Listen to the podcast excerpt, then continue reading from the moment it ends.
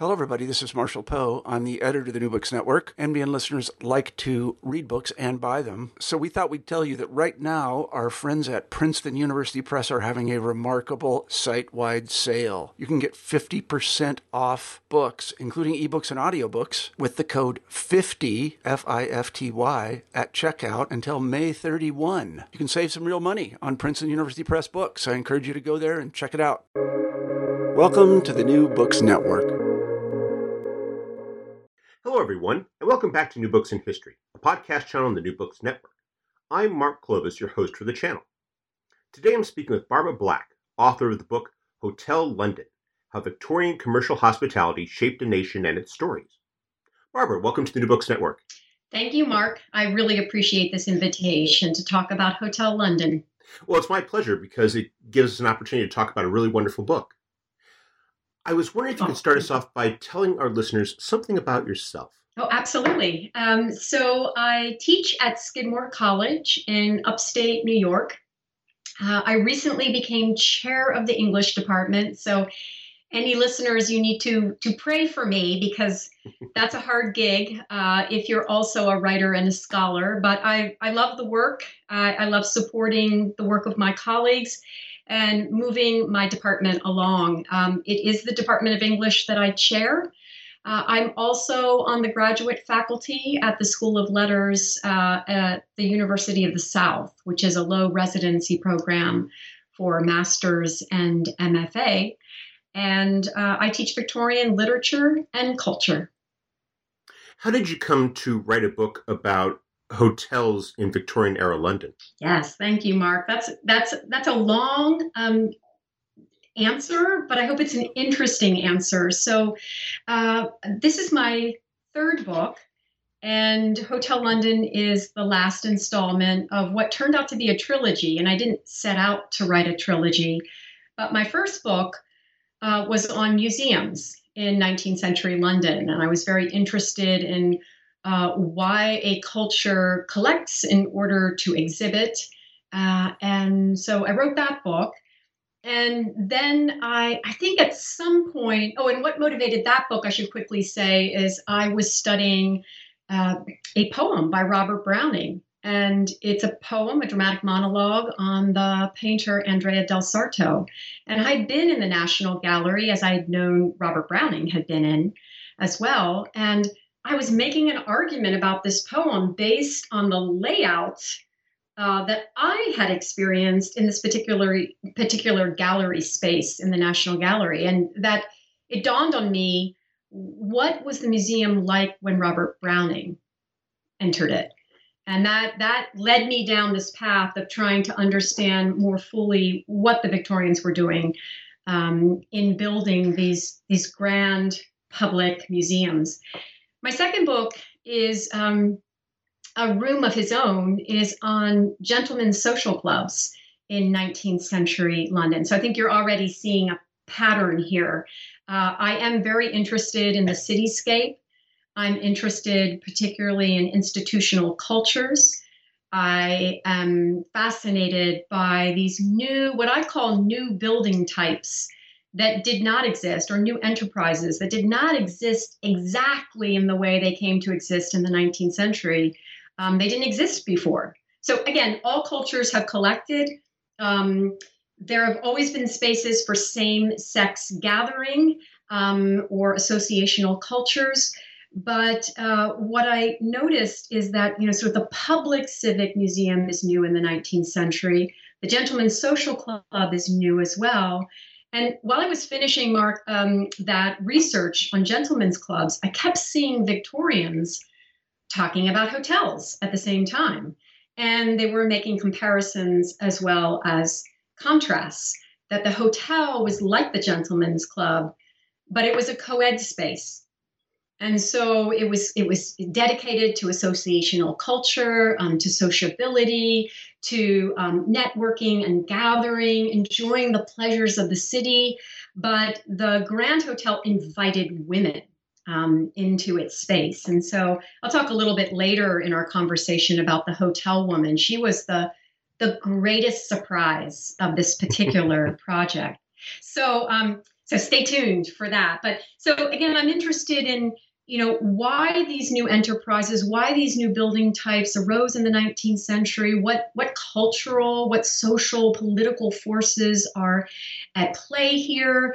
And you know i make the argument in hotel london that the modern city is unimaginable without hotels. We we just can't even understand the modern city without recognizing the importance of this building type and this enterprise. So my trilogy together, you know, it's about these distinctive spaces and how they built the modern metropolis, and particularly London as the hub of a global power. So I'm also interested in three institutions that were really dedicated to um, nation making and nation building. And I think the last point I'll make, Mark, is that uh, you know all three of those buildings are really connected to the issue of sociability.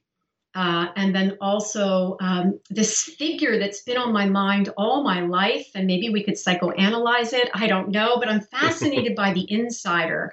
Perhaps because I feel like I'm often the outsider looking in. So that's the psychoanalysis part that's kind of interesting. Like, who has the right to be there in a grand hotel?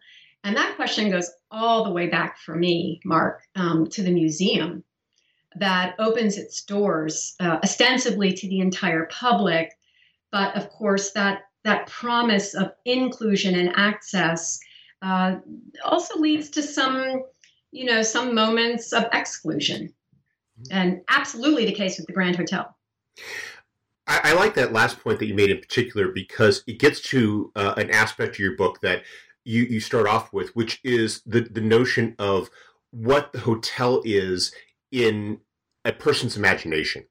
And I, I like how you, you, hmm. connected to what the experience of a, a hotel like space was for you when you were growing up.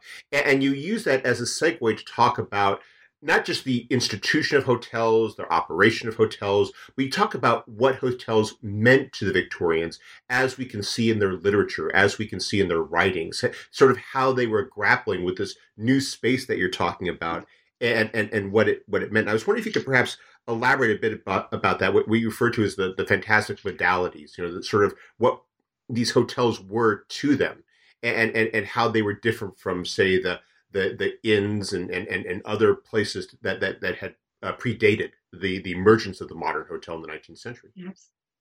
Absolutely, Mark. I can I can already tell at the beginning of our conversation that you were a very careful reader of my book. So these these questions are terrific. So, you know, in answer, Mark, to your first question, I gave you a kind of scholarly answer. You know that this this Hotel London book is the last in my trilogy, and these are the kinds of questions and sites that interest me as a scholar. But Mark, you're absolutely right. I begin the book with a very personal opening uh, and I do travel back, and I ask my readers to come along with me. I travel back to my childhood and being a kid and that was a very risky opening for me it's i'm not a memoir writer um, but for for the listeners um, out there, I talk about playing Monopoly, um, the board game. I talk about the hotels of Atlantic City. I grew up in Pennsylvania in a very small rural town full of farmers. And I never had any access to hotels. I explain in my book that my large family, we never went to a hotel. We never went far enough to justify a stay in a hotel.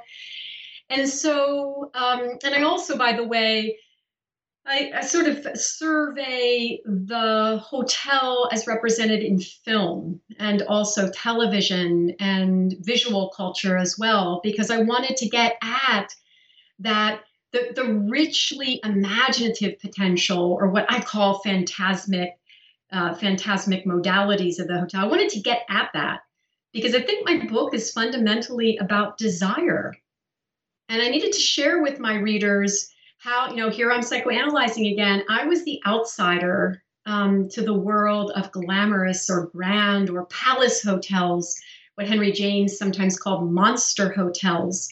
And I realized that the hotels are about desire. They are about desiring bodies. And I needed to be honest with my reader about my own childhood associations and the associations I had through film and television with these hotels. And Mark, that just kind of taps into uh, what the Victorians were hoping to experience when they went and stayed at these these new buildings, uh, these grand hotels. Uh, hotels, grand hotels, uh, they offer a place of, I'll speak basically for a moment, they offer a place of shelter. They are a place where a guest is hoping to be taken care of. They provide sanctuary. Um, but to get a little bit more interesting now, I feel that hotels certainly promise uh, a, they're kind of a portal to an elsewhere. And this is a, a major argument in my book that the hotel is both home and not home. Uh, in the sort of common parlance that we still use today, um, they offer a home away from home. And so I'm really interested in, in, in what sociologists um, call awayness and how the hotel promises, you know, freedom, movement, mobility. And, and I mean movement both in the literal embodied sense that people who stay in hotels are usually tourists or they're traveling, but I also mean the promise of social mobility that hotels in a variety of ways are connected to social mobility. Um, but also, and, and I'll, stop soon because I want to hear your next question. But you know, I'm really interested in the hotel in dialogue with the home and with the city street as well. So that's that triad of hotel, street, and home really interests me. Just a few more quick points. Um, the, the, the sort of um, the allure of the hotel um, for the desiring body and the desiring imagination. Uh, the Grand Hotel promises luxury.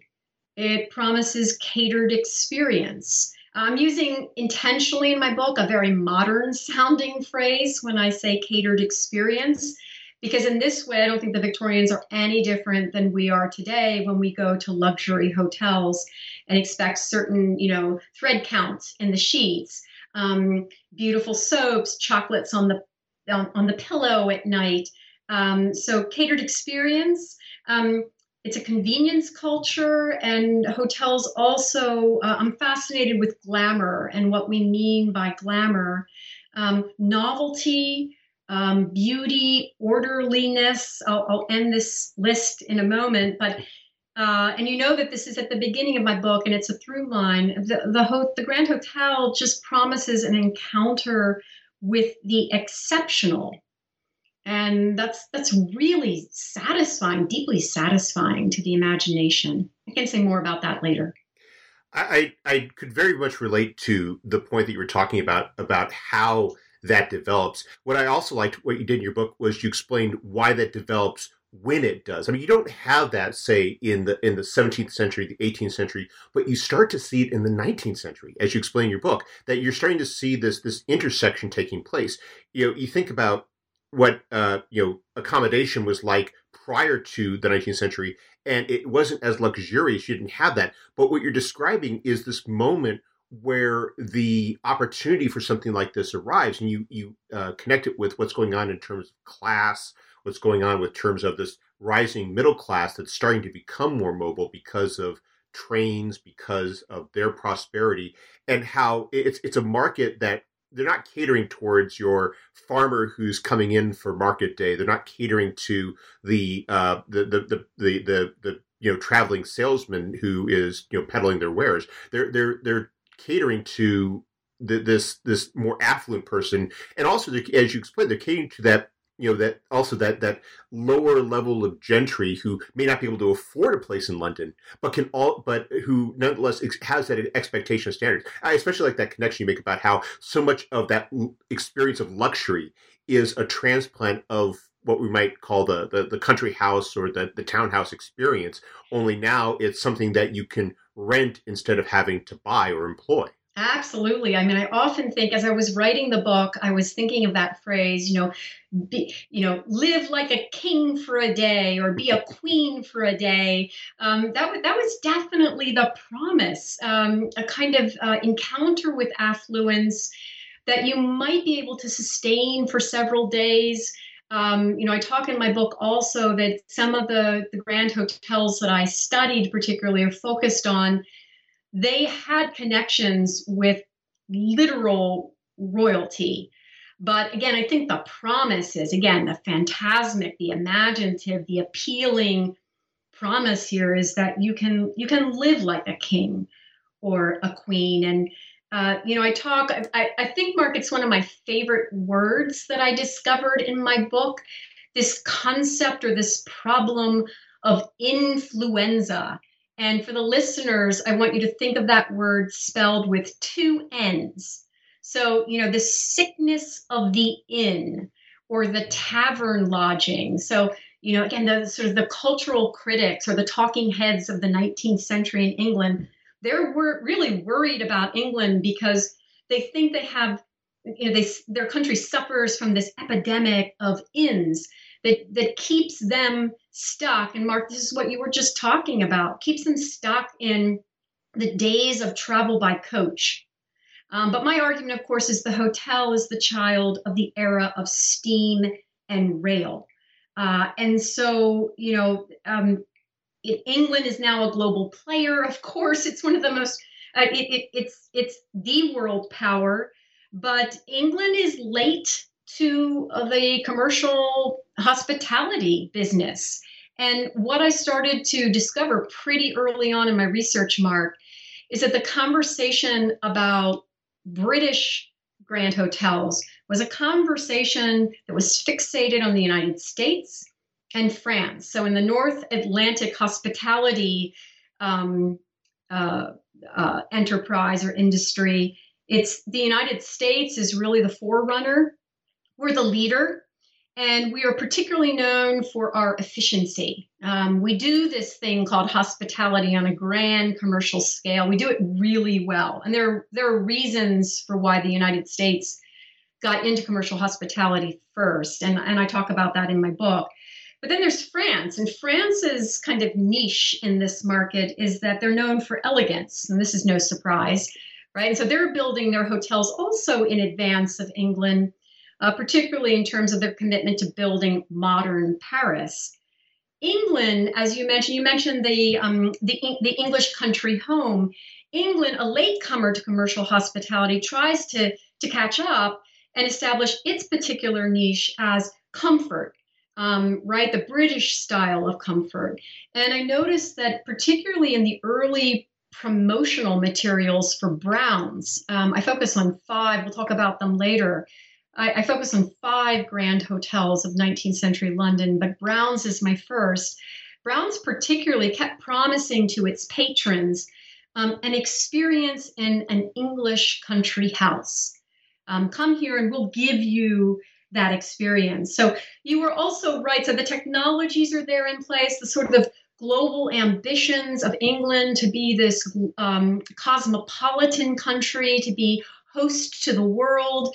Um, this is obviously the century of the Great Exhibition uh, of 1851. If you have all these people traveling to London, you can't have an inn or a tavern uh, providing them with their shelter or their lodging. So you're absolutely right. This is about you know global positioning. It's also about a strengthening and widening middle class, um, often fashioned by and signaled through consumer behaviors, consumption patterns, and so you know again having having the wherewithal to know that you want to stay at Browns. Um, that's a middle class tourist or traveler who has leisure, um, who is interested in conspicuous leisure, and wants to have access to you know sort of the cultural capital that comes from staying at a grand hotel. I was wondering if you could if you could explain a little the immediate origins of the hotels, in particular the the five that you chose. I, I thought it was interesting. You start off the chapter uh, by listing some of the hotels that you could have chosen. Uh, hotels like, say, uh, the Grand in Trafalgar Square, the Cadogan, uh, the Carlton, and, and, yet you chose five that are are very iconic and, and and very representative. What do they tell us about the development of these hotels, and and and what were some of the things that really make them stand out as embodying this experience? Absolutely, that's a great question, and and Mark. I've heard from readers of my book, and they will often say, "Oh, why didn't you include the Connaught?" You know, the, my readers will often they they question. Well, you're not doing that exactly. You're asking me to explain my choices, but the issue of choice was really hard, Mark, um, because I do begin the book pretty early on. I I I do list. I wanted all my readers to know. Uh, I wanted them to see on the page that I'm, I'm not making a claim that isn't verifiable. That um, my entire the, the title of my entire book, Hotel London, is a phrase that I'm lifting from a social observer, George Sims, who said, you know, Hotel London is is great and growing. Uh, and again, so many cultural observers say that this is the building type that uh, is is is sprouting up everywhere in the um, in the cityscape um, of London. So choice was really hard, um, but I chose five hotels, uh, and I'll, for our listeners, I'll quickly mention it's Browns, and I just referenced them a moment ago. Claridge's, the Langham Hotel, the Midland Grand, or what is now called St. Pancras, and the Savoy.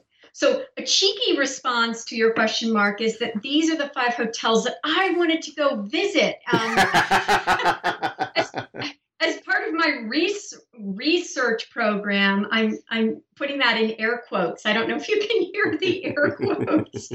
so, part of this was again my desire um, to to to go to these five. But let me not just be cheeky because I had some serious reasons for choosing these five, and I have about five serious reasons actually. So I wanted hotels that are still in operation today because I am trained as a historicist, but I also wanted my book to have this sort of strong trans-historical sort of motivation or or, or kind of spine um, because I'm a historicist, but I'm also what is now called a strategic presentist which sounds like those two things could not go together.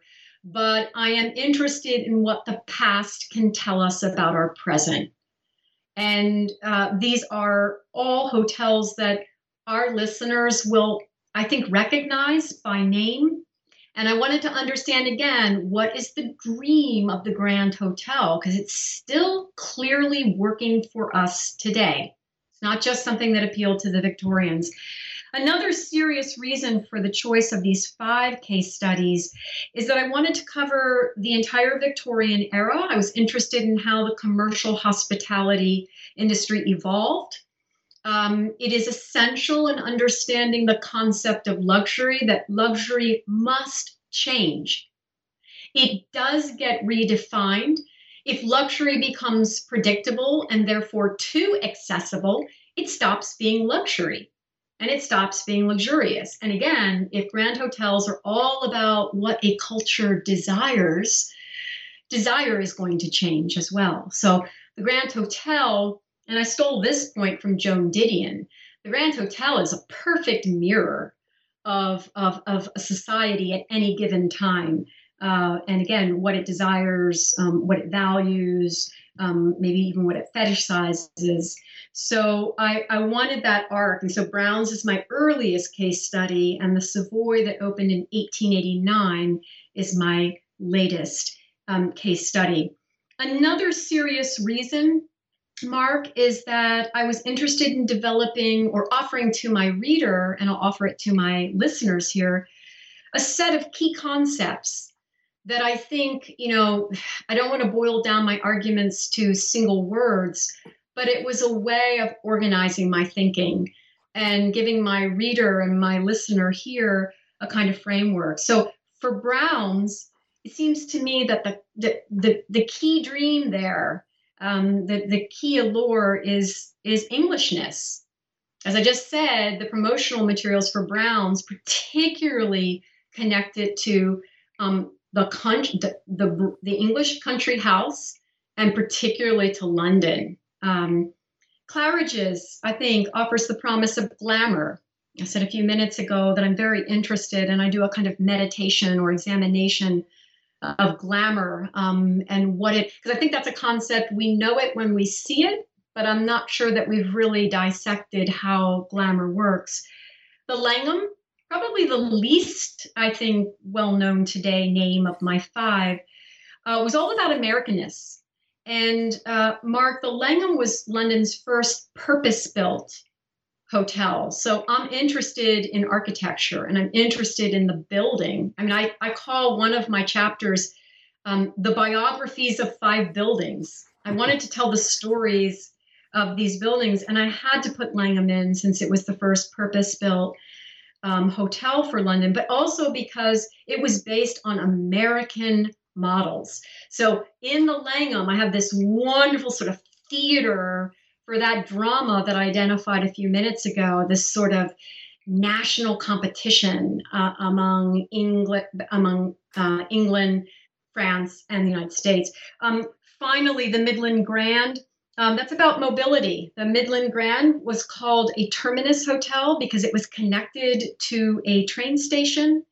And so for me, the key concept there is mobility. You've heard me use that word a lot. Mobility is very, very important to me as is specifically the railroads. And then finally, the Savoy, um, obviously the, built by D'Oyly Carte uh, to lodge, um, to provide lodging for many of his, frankly, American patrons who were coming over to see his Savoy theater productions. Uh, and so for, for me, the Savoy is all about the nighttime and nocturnal London and London and all the pleasures that London at night can offer. The Savoy is the juiciest. I think the Savoy section is the juiciest part of my book. well, I, I, was thinking your your choices were also really interesting because you chose five that do such a great job of telling the story of how hotels develop. How you have with Browns and and uh, and uh, I, I think it's Claridge's the uh, how they evolve out of the the London townhome, how you have a you know uh, people that were in service who begin these places and are effectively using their experiences and their and, and and their knowledge to create that experience. And then you get to by by the time you get to the Savoy, you're talking about a very much of a late Victorian institution. You describe how uh, uh, D'Oyly Carte was trying to you know basically create the most modern institution, electricity, uh, you know, room service, all this stuff is, is built in there, and, and you're seeing not just the the the, uh, the evolution of it, but you're also seeing, in a sense, a microcosm of how 19th century urban life is, is is changing as well. Absolutely. I mean, as as I said at the beginning of this conversation, and I'm not the only one to have made this argument. Uh, a lot of um, urban uh, historians, urban studies scholars make the argument that the modern city is unimaginable without some consideration of the hotel. And so I do feel that the hotel is this microcosm of what is happening um, in the nation more broadly. And I mean, you're you're right. The whole time, Mark, I was writing this book, I was thinking about Airbnb. strangely, again, sort of that presentist um, gesture in me or that inclination in me because that's the hotel being rescaled back into the home. And you, mentioned, I'll give these people names um, James Brown, who started Brown's, and then William Claridge, who started Claridge's.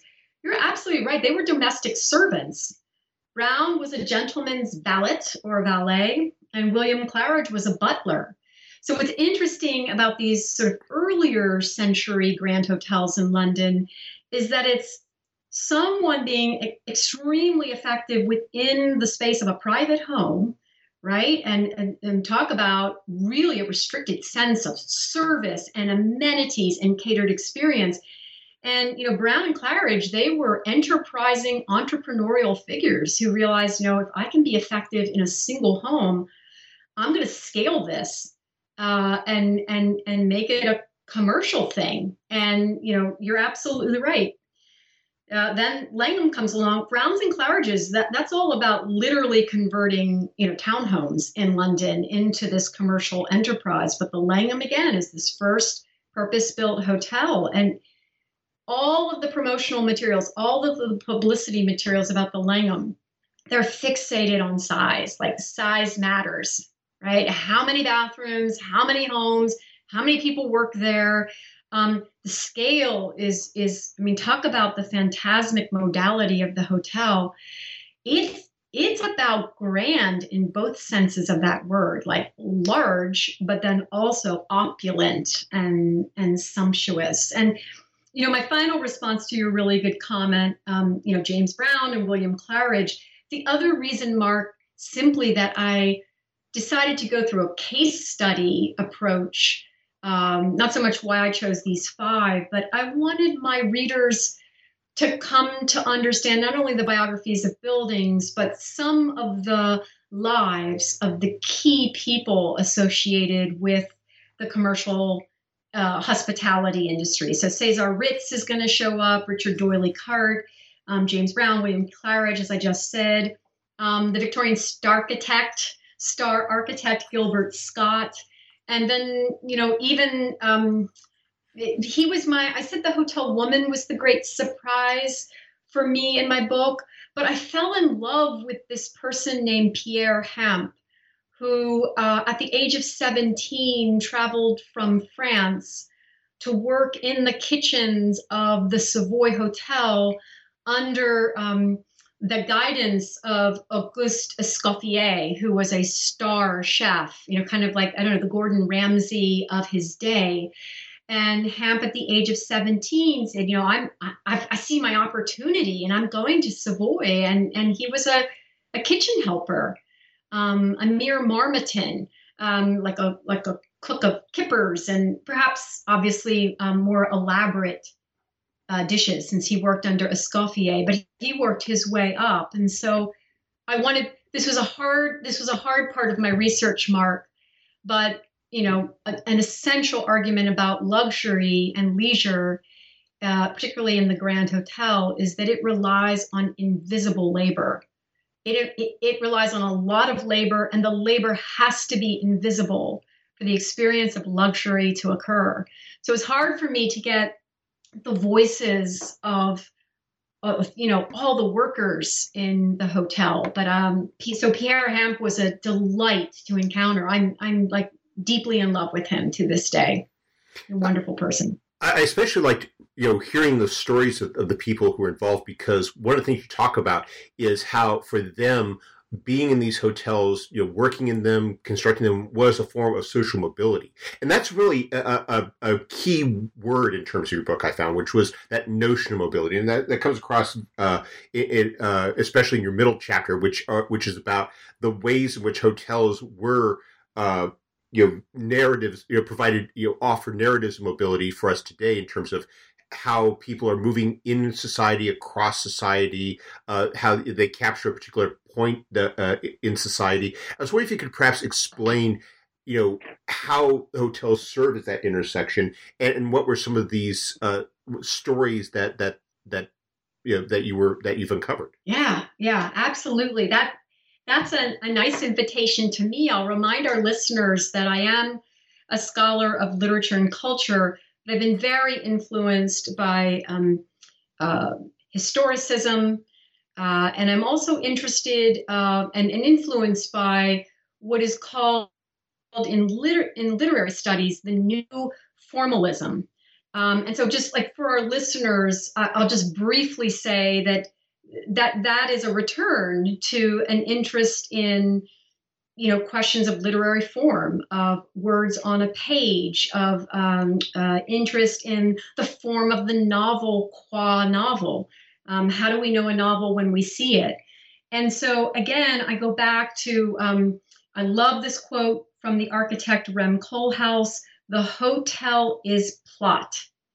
And i'm interested in the mirroring of the literary form and the social form.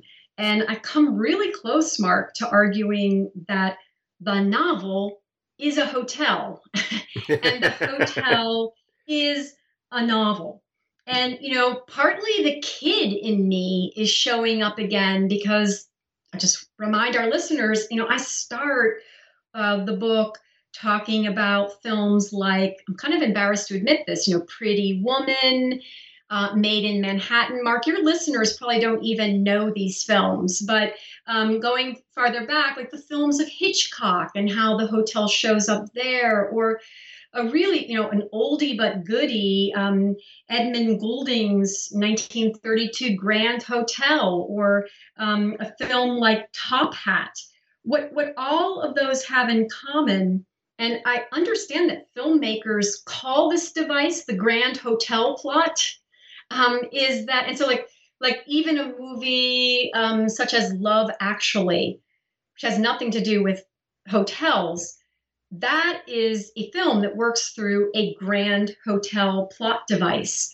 Because again these filmmakers these these novelists me as a scholar working today i'm interested in the hotel as the site of convergence and as you just said yeah mobility is really important to me. So bodies come to this site of the grand hotel. They end up there at the same time. So, again, the possibility of convergence. Now, you might say that all public spaces function that way, but Mark, what really interests me about the Grand Hotel is that it's people gathering together in one space to do many things that are extremely private um, eating, sleeping, dining, um, having sex uh, you know, bathing, grooming. I don't know if I've already said that. So I'm really interested in the site of the hotel as a place where um, the figures there can be alone but together. Um, and it works the other way around together but alone. Uh, in the Grand Hotel, uh, I sort of visualize it as an individual who's there in the crowd. And for me, that's the essential formula of at least the 19th century British novel that is you know, quite interested in what I call the free floating self, um, the self that is figuring out who it's going to be. And that identity formation mark is often connected to what I call the sort of the game of social intelligibility.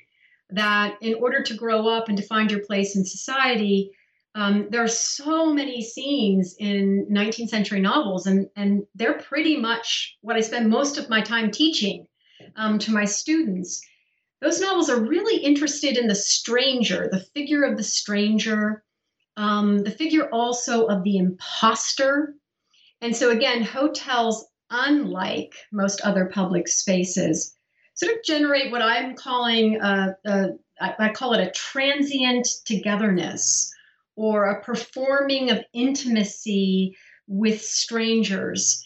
And this is where, you know, again, back to the phantasmic modality of the hotel, that's deeply alluring in many ways. It also comes with it a kind of danger and risk. And and we can talk about that later when you want, but I just want to bring it up that what the Grand Hotel offers is proximity. And again, I, I, I, sense that the Victorians are very drawn to it, but they're also worried about it as potentially being only near proximity, which I translate as or understand as nearness without closeness. And so the hotel raises sort of concerns or questions about the space between us, um, about borders, about border crossings uh, again about being in a space that is home and not home mm-hmm. that is domestic domesticity being um, practiced or enacted on a kind of grand scale that's that's a strange disruption to life as victorians knew it um, so again it's it's highly appealing and novel but it also feels risky and I wanted to register both of those in my book. I hope I did. Oh, you did. I was thinking in particular about your uh, your fifth chapter where you talk about uh, the one you title Hotel Noir, where you, where you talk about that. It really because up until that point, your your book you talk about this the the hotel as a place of luxury. You talk about the hotel as a place even of habitation, and we can get back to that. But in that chapter, you talk about how the the, the baggage that comes with that. I, I I was connecting in my mind initially with how uh, the the you know the um, the reputation that's that the uh, hotels and motels sometimes get of places of, of illicit assignations, you know, places that you know book rooms by the hour, and and, and how the, the and how the seediness of that, and how a lot of respectable institutions go out of their way to avoid that with hotel detectives and you know in, in, in insisting to that they're above board. But you describe that that how you know with all the you know even with the glamour, even with the the the uh, luxury, you do have that that uh, that that element. Because as you describe you, you talk about how these are places which people are performing all sorts of intimate activities and and yet they're doing so in places that no matter how luxurious and comfortable they are they are ultimately alien for most of them.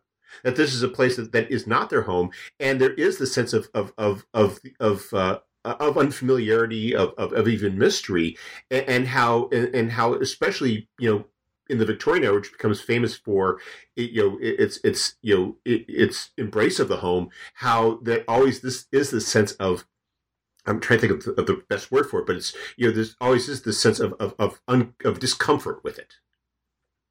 Absolutely, you know, and and you know you mentioned at the start of your comment, uh, you were saying, well, th- this comes with all kinds of baggage, and my literalist mind immediately summoned actual baggage or bags or luggage that shows up with the guest at the hotel uh, front desk. And so what and and I want to build off of that because uh, and you know hotels are so important.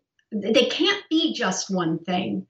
And so it was no problem to me in my thinking, and in fact, I tried hard to register it, that hotels are all about cleanliness, they have to be, and about sort of well run, ordered, orderly organization, but they're also obsessed with dirt.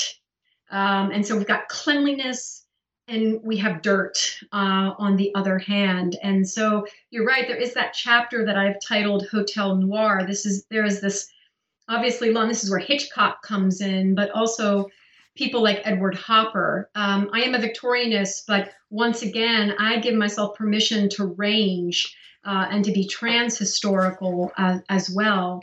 And so there is this long tradition of hotel noir, but I also mean in actual hotels, um, a real worry about what comes in with the luggage. Um, what comes in with the baggage when people check in and check out. And I gotta, I gotta give a shout out to Wayne Koestenbaum's um, very quirky and strange, and I mean those as compliments, and he would take them as compliments, I think. Um, strange, quirky, brilliant book, Hotel Theory. That was an important book in my own thinking. And Koestenbaum just simply says at one point, the hotel is about the almost. And and I love that. Um, it's almost home um, it it has to look clean. It has to be clean, but there's definitely an underbelly um, to. I mean, this is obviously what we know about capitalism and consum- consumerism as well. Luxury produces garbage, and uh, there is a, a, through line in Victorian writings about even grand hotels.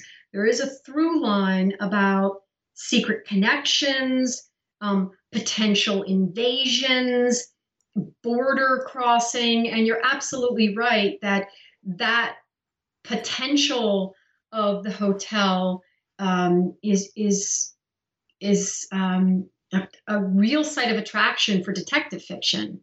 Uh, and for again the tradition of noir, but also murder mystery, um, the gothic novel, uh, all those genres that the Victorians and we um, love to read in order to be terrified I, or I, terrorized. I have to interject yeah. that, that I thought that what captured that best was your your your your inclusion of the discussion of ghosts. Because is there anything mm-hmm. more representative of the uh, of this of this sense of you know what has been brought in and what has preceded us than the notion that there is this spiritual remnant that just never goes away. I mean, it, it, it seems to be the, the best representation because it's one that recurs in so much of the literature that in some of these hotels it becomes part of their lore. This idea that there's this haunted presence of the of the of the uh, of the uh, guests of, of, of times past. I'm thinking of The Shining, of course. like just one of the all-time best movies. And I, I shouldn't confess this, but I don't have uh, much of an appetite for scary films, and so I had actually avoided. I'm a culturally literate person, but I have re- I had always refused to watch that film. I thought, well, I have to watch it now, so I forced myself to. But I'm glad that you summoned Mark the figure of the ghost because you're you're kind of I'm listing now all my favorite characters. Um, the hotel woman, Pierre Hamp, but but the ghost, frankly, and I hope you saw that. You know, I have a, a section called the afterlife of the Grand Hotel. Um, I'm really interested in this book in what I call both the spatiality and the temporality of the hotel experience because I find them extremely distinct. I won't in this moment talk much about the spatiality. I've sort of done that already um, in this conversation. But I'm really interested in what I call hotel temporality. Uh, and uh, I talk about what I call abeyance. I also talk about the importance of the meanwhile. So, this sense that, you know, any hotel guest, even in a grand hotel, which might try to obscure this to us, but you know, while you're while I'm in room 212, meanwhile, there's another guest in room 112 in a room that looks exactly like mine. And so I'm interested in just the uh, experience of time when we're in a hotel. And these grand hotels have such histories. You're absolutely right, Mark, um, that it's almost like a a claim to fame for hotels to say they have ghosts. They have hotel ghosts. So that's clearly um, an, a lure for some consumers who want to stay in haunted hotels. So it's, you know, there are guests elsewhere in the hotel that you do and do not see. And then also you're in this space, it's home, but it's not home, where generations of other patrons have stayed before you. So I just I just find the temporality really fascinating. And the ghost, the ghost embodies that sort of the presence of the past. What is a ghost other than the presence of the past? It, you also have uh, another example of temporality in how these hotels associate with these famous people once stayed. It's almost as though if you know you can't if you don't have the ghost of Oscar Wilde, at least you can name a room after the where he stayed for a few nights or put a plaque up to to honor them. And I thought that that chapter where you talk about the you know that that association, these people who you know, in many ways, lived their lives in hotels. People like Mark Twain, who was touring so often that that he spent so much of his life there, or or in the case of Oscar Wilde, who had to spend his, his post imprisonment life in a hotel because mm. he had lost so much of his personal space because of of his uh, of, of his um, you know the, the his imprisonment and, and, and his disassociation from society.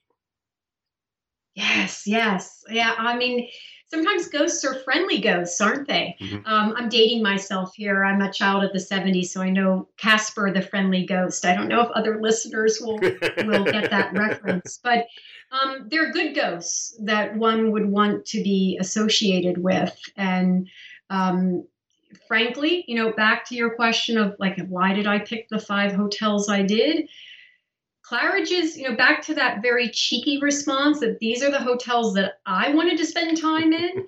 Uh, Claridge's, when you when you go there today, and I do recommend Mark that you go there at some point, particularly for tea. You don't have to stay there. Um, you know, I'm just a professor. I can't really afford these types of hotels, but um, go have tea there they have these wonderful black and white photos of you know a different kind of aristocracy you know all the glamorous hollywood um, celebrities who you know during the golden age of hollywood stayed there so you know i wanted to be where cary grant had been and where kate hepburn and I, am sure you know the famous line Spencer Tracy offered. You know, he he said something like, "I don't intend to die, but when I do, um, and you know I, I, want to go to Claridge's, not heaven. Uh, so there's just something about being I don't know it's the nimbus effect or just being the Grand Hotel is this incandescent space and just wanting to be there in the glow. But there are also bad ghosts too. So I, I, I don't want to gloss over that, but good and bad ghosts both have their again their their imaginative uh, richness that would would attract um, the the human soul and and the desiring human body.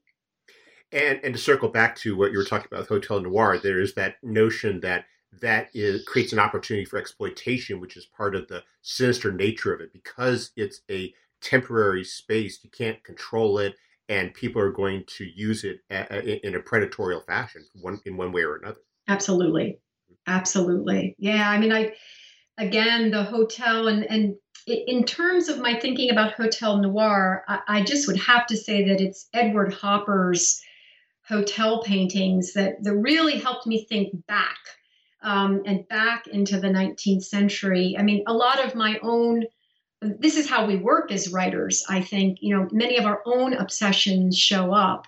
And I'd always been fascinated. Well, here we go, Mark. Here are the here are the the good ghosts and the not and the bad ghosts. I've always been obsessed with Hopper and Joseph Cornell.